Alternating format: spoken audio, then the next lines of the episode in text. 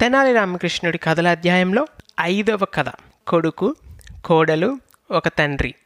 వినేద్దామా? కథ చెప్తా అన్నా?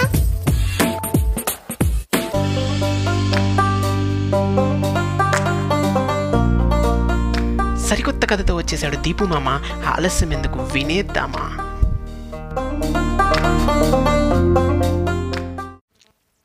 అనగనగా ఒకరోజు విజయనగర సామ్రాజ్య రాజ్యసభలోకి ఒక ముసలి తాత వస్తాడు.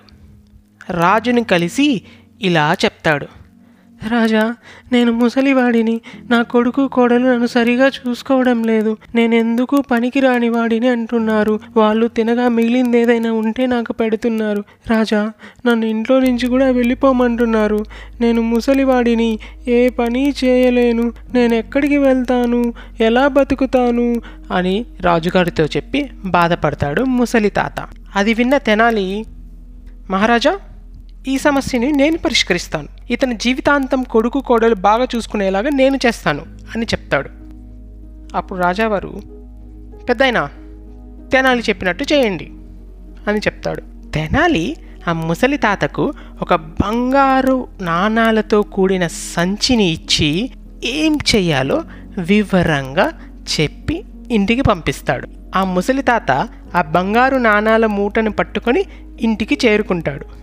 ఇంట్లో పనులు చేసుకుంటున్న కొడుకు కోడలుతో ఇలా చెప్తాడు. నేను ఇక్కడ కాసేపు ఉండి తర్వాత బయలుదేరి వెళ్ళిపోతాను నాయన అంటాడు. ముసలి తాత చేతిలో మూటను చూసి అందులో ఏముందో తెలుసుకోవాలనుకుంటారు కొడుకు కోడలు.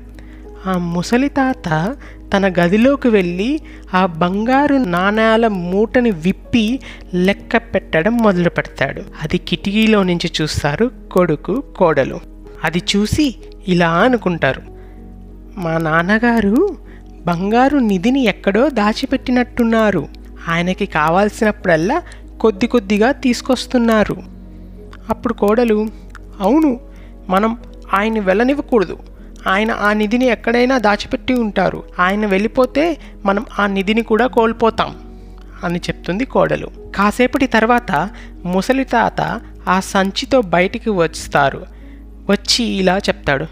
నేను ఇప్పుడు బయలుదేరుతానయ్యా నువ్వు నీ భార్య సంతోషంగా ఉండండి అని అంటాడు. మీరు వెళ్ళొద్దు నాన్నగారు. నేను ఏదైనా కోపంలో అని ఉంటే నన్ను క్షమించండి ఇది మీ ఇల్లు మీకేం కావాలంటే అవి మేము చేసి పెడతాం కదా అని అంటాడు కొడుకు. అవును మామయ్య మీరు ఇక్కడే ఉండవచ్చు మిమ్మల్ని మేము బాగా చూసుకుంటాం అంటుంది కోడలు. నెల రోజుల తర్వాత ఆఫ్టర్ వన్ మంత్ ఆ ముసలి తాత సభలోకి వచ్చి రాజుగారికి తెనాలి రామకృష్ణుడికి కృతజ్ఞతలు చెప్తాడు.